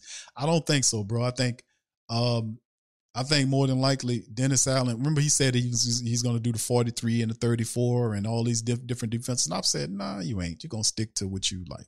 It's very simple. It's the modified nickel, which worked really well. We had Chauncey Gardner Johnson there. Can Alontae Taylor bring that? Well, and, and I'm asking this, and we pretty much know what Alontae Taylor is capable of. He's one of the versatile, most versatile defensive backs that we do have. We know that he can play either cornerback position. He can play inside and out. He did it last year. We also realized that he can move and play the safety position. Very versatile. But people kept saying, Q, I don't see him as a slot guy. And I was like, fam, listen. Alontae Taylor is going to work in that slot, fam. He's going to work in that slot. Dennis Allen is not going to make too many changes to his defense.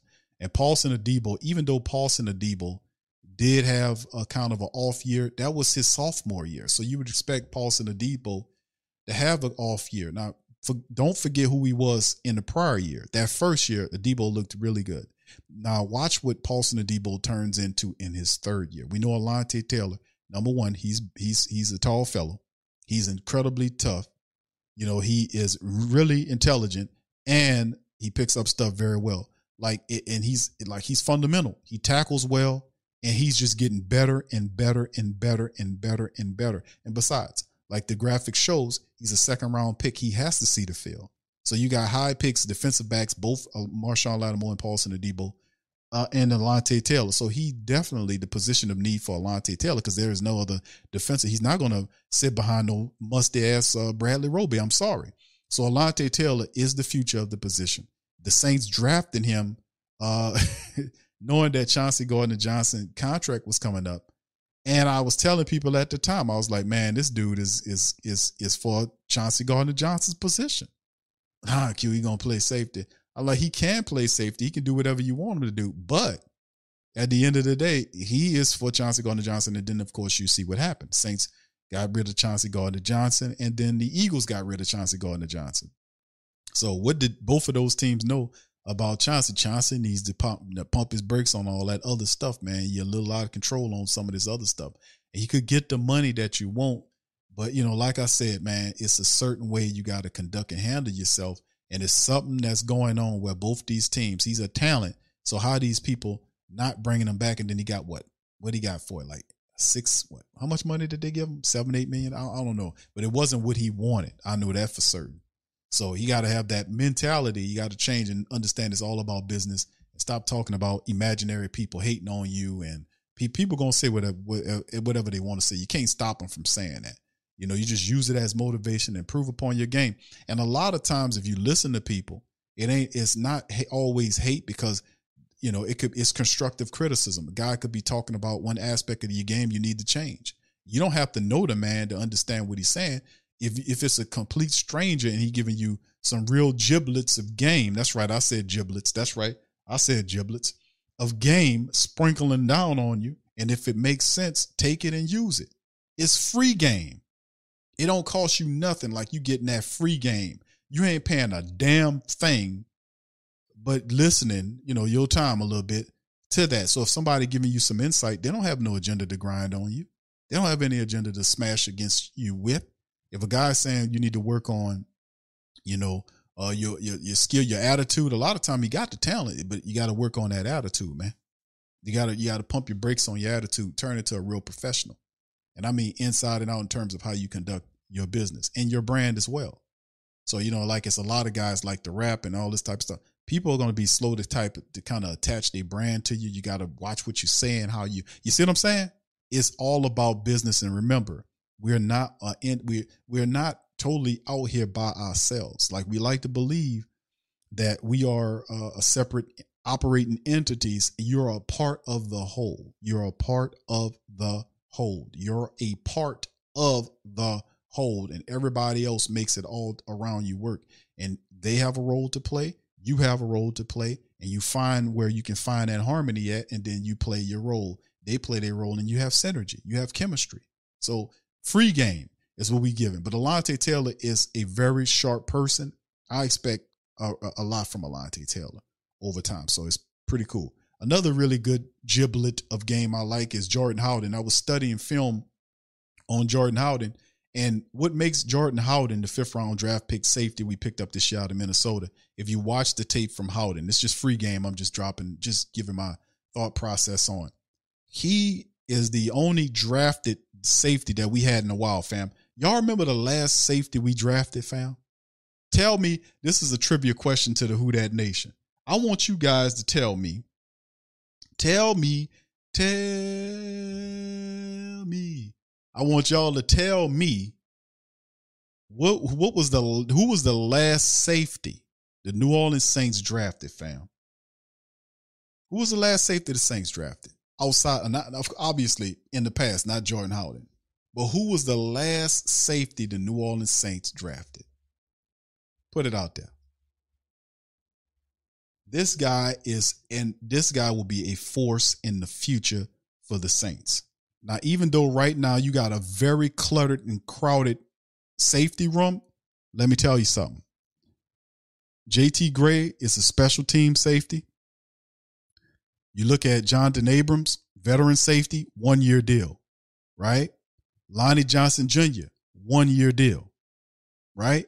Smoke Monday, they got him missing the team, period. They got him on the back end. He got to step up. We got to see what Smoke could do, you know. But you got a guy that might dip in the safety room with Lonnie Johnson Jr. You got Jonathan Abram like him. So Jordan Howden, to be honest, which is a guy that we looking at, could be very special. That's right. That's right. The family nil, the last safety we picked, that was high was Marcus Williams, right? Think about that, fam. And then prior to Marcus Williams, yeah, you talk about Kenny Vaccaro, but there were other guys too. But the last time we took a safety was Marcus Williams. It was. Yeah. So I want to say, so yeah, it, it's, I'm a, let me see if I can bring up the, the, the chart. Hold on here, fam. Y'all got me thinking about this because I was, and I'm saying to myself, like, man, damn, a couple of years ago, like the Saints really need to look at getting young, you know, getting some help in the safety room, young guys. Because I remember the Saints drafted two safeties several years ago under Sean Payton, and you know it didn't work out too good. Y'all remember that? Hold on, let me see if I can bring it up.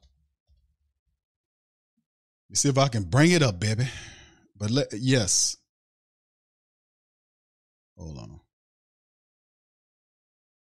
Yeah, I, was looking. I was like, man, that would. And then looking at Jordan Howden, I was like, man, why would we take a safety with all these other people? But fam, Lonnie Johnson Jr., Jonathan Abram on one year deals. JT Gray has a multiple year deal, but he's a special teams guy.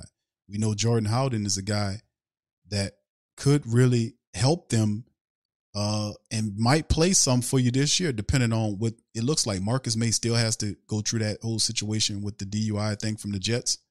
Tyrann Mathieu is getting a little old in the tooth, so got a couple years left on his deal. There's also the injury factor that's involved with these guys because you know Mar- Marcus Maye missed six games last year.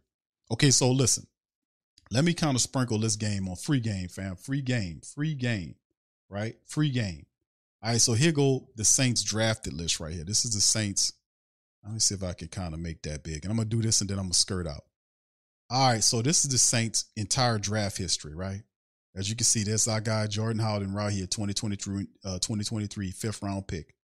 Now we go back in the day.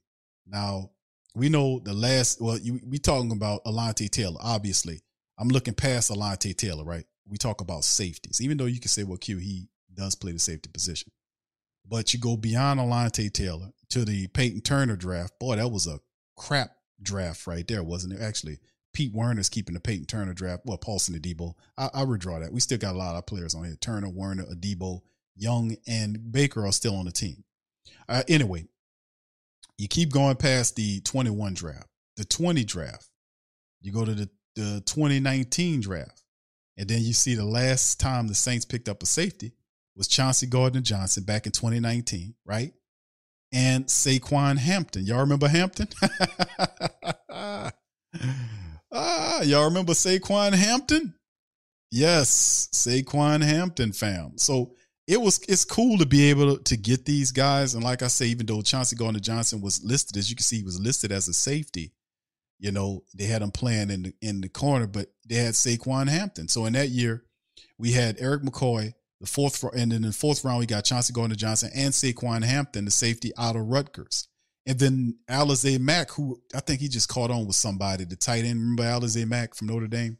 And there go your boy Kaden Elliss, bringing up the rear in the 2019 draft. But prior to that, we go back to this draft, fam. This is what I was thinking about. The 2018 draft with Marcus Davenport, Tre'Quan Smith still hanging in there. Tre'Quan, the only one from the 2018 draft, hanging in there third round pick. You see Natrell Jamerson and Kamrin Moore. Put one in the chat if you guys remember that. Put one in the chat. you guys remember that. And then the 2017 draft is Marcus da- uh, Marcus Williams. As you can see, he was a second round draft pick right here.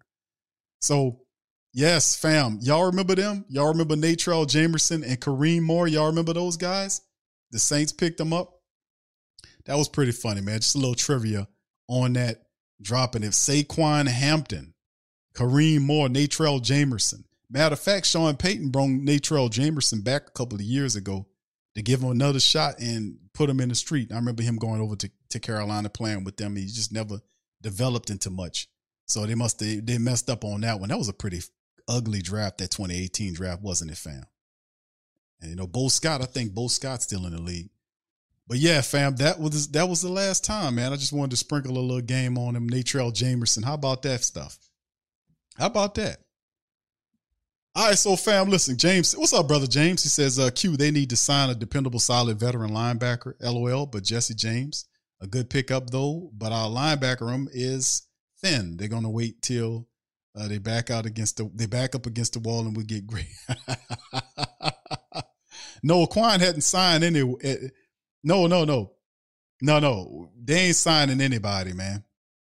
They're not signing anybody, fam. They uh, they, he ain't signing. Kwon, Kwon Alexander is still available, fam. He's still to be out there. All right, he's still out there. So uh, yeah, James. I mean, we'll see what they do, man. But yeah, they got an extra tight end for the room, and, and truth of the matter is, they might still believe like one of these guys might be a serious. Con- they they really do believe in Zach Baun, bro. Why else would you not, you know, do it? And he's a guy the Saints put a third round draft pick on, so we'll see a lot. We'll we'll see what happens with Zach Baun. They're thinking Kaden Elliss for Zach Baun, perhaps. Zach Baun was hanging out with the with the the Watts, TJ and JJ. Remember that? So I don't know exactly what the philosophy on Zach Baun. We just got to keep an eye out on it. But remember, they did resign Andrew Dowell, who was a guy that worked several years ago. He was a good special teams guy for him, gotten some live action, had some positive plays, you know. And then in the end, they got these young guys like Nick Anderson and uh, and uh, Anfernee Orji that they're happy about. But a veteran linebacker, there's still a lot of time left, bro. And I'm really pushing.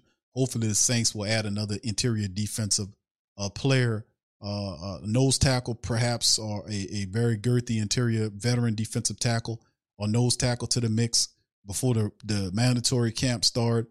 Perhaps they add another solid veteran to the mix of linebackers that we currently have. There's still a lot of time uh, left to play as we getting going. When the the mandatory camps show up, then we might see something different. So still a lot going on, man. Still a lot going on. All right. Shout out to the fam. What's up, brother Dev 84 John? Shout out to you, my brother. Appreciate you. Uh, Pecan says, unfortunately, yes, I do. Yeah, I know it, it wasn't much. Brother, what's up, General Gouda? Shout out to you, man. Appreciate you, fam, for being here. Anyway, let me get on up out of here, man. I appreciate all you guys. What's up, Richard? What's up, Kerry? Shout out to you, fam. Appreciate you. I see you, man. Bobby Space Ghost, Travis. I see you, fam. Night Ward, Larry, what's popping, baby? Uh, Princess Lewis, shout out to you as well. Good to see y'all in the building, man. Much love to everybody, man. Thank y'all. What's up, brother Mario? Shout out to you, fam. Appreciate you as well. So I'm gonna get out on that, man. I'm gonna pop up and holler at y'all on the Thursday stream tomorrow, fam. We're gonna do it again and have some fun with it. But once again, the Saints make it pop. They add Jesse James and Jake Bargas, the fullback, to the team, man. Uh, to add some competition in them there rooms. So I'm gonna get out on that. I appreciate y'all, man. Much love to the fam. Please feel free to hit the like button, hit the subscribe button, and check out the link tree. Join the Patreon, man, and help out the stream, man. It, it really makes a hell of a difference. I'm gonna holler at y'all on the flip side. Who that? And I'm out.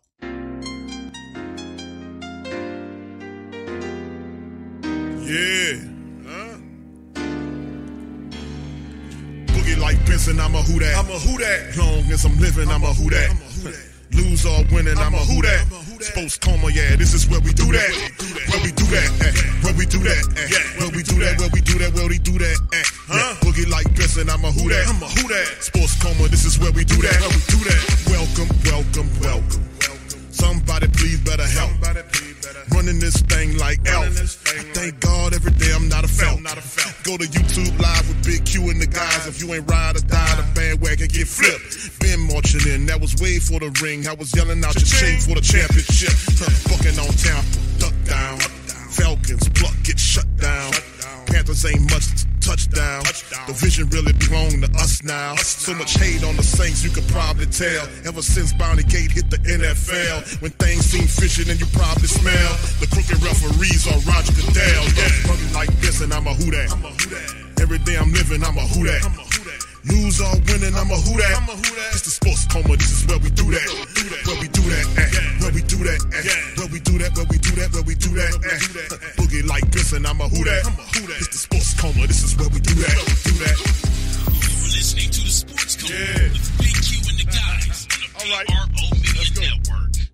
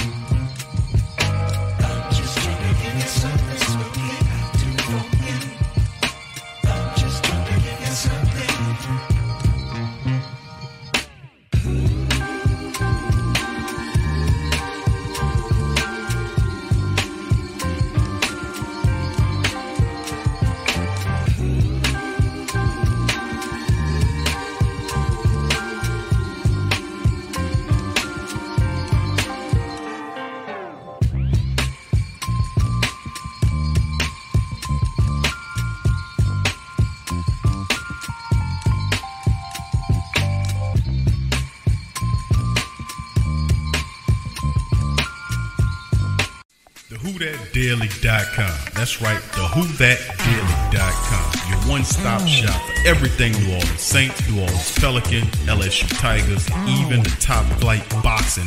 So if you're a Who That and you're looking for a place to stay up on your team, who that WhoThatDaily.com is your site. The WhoThatDaily.com for the sport Who That in all of us. Unleashed is available on YouTube. Find TSC Unleashed. All the latest news, football, basketball, boxing, and entertainment news. We cover it all on TSC Unleashed. Every week, please feel free to subscribe to TSC Unleashed on YouTube.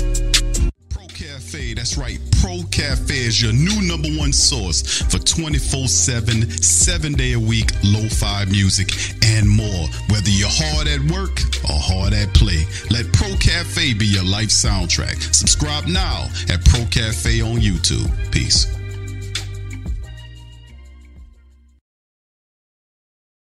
This video is sponsored by ExpressVPN. Sending data over an encrypted internet connection is like sending a postcard that everybody can see. When you're connected to an unencrypted network, whether that's your phone, your computer, your tablet, your TV, etc., you're sending countless of pieces of really precious data that can be seen or intercepted by all, all sort of parties before it reaches its intended destination. But a VPN or a virtual private network creates a secure tunnel between your device and the internet. In other words, it puts an envelope around your postcard so they can't sneak a peek at your private correspondence. The ExpressVPN protects you from spies who use your data for their own nefarious purposes. ExpressVPN prevents your ISP from seeing your private browsing activity. It also stops governments and large corporations and websites that constantly surveil you and harvest your data for their own agendas.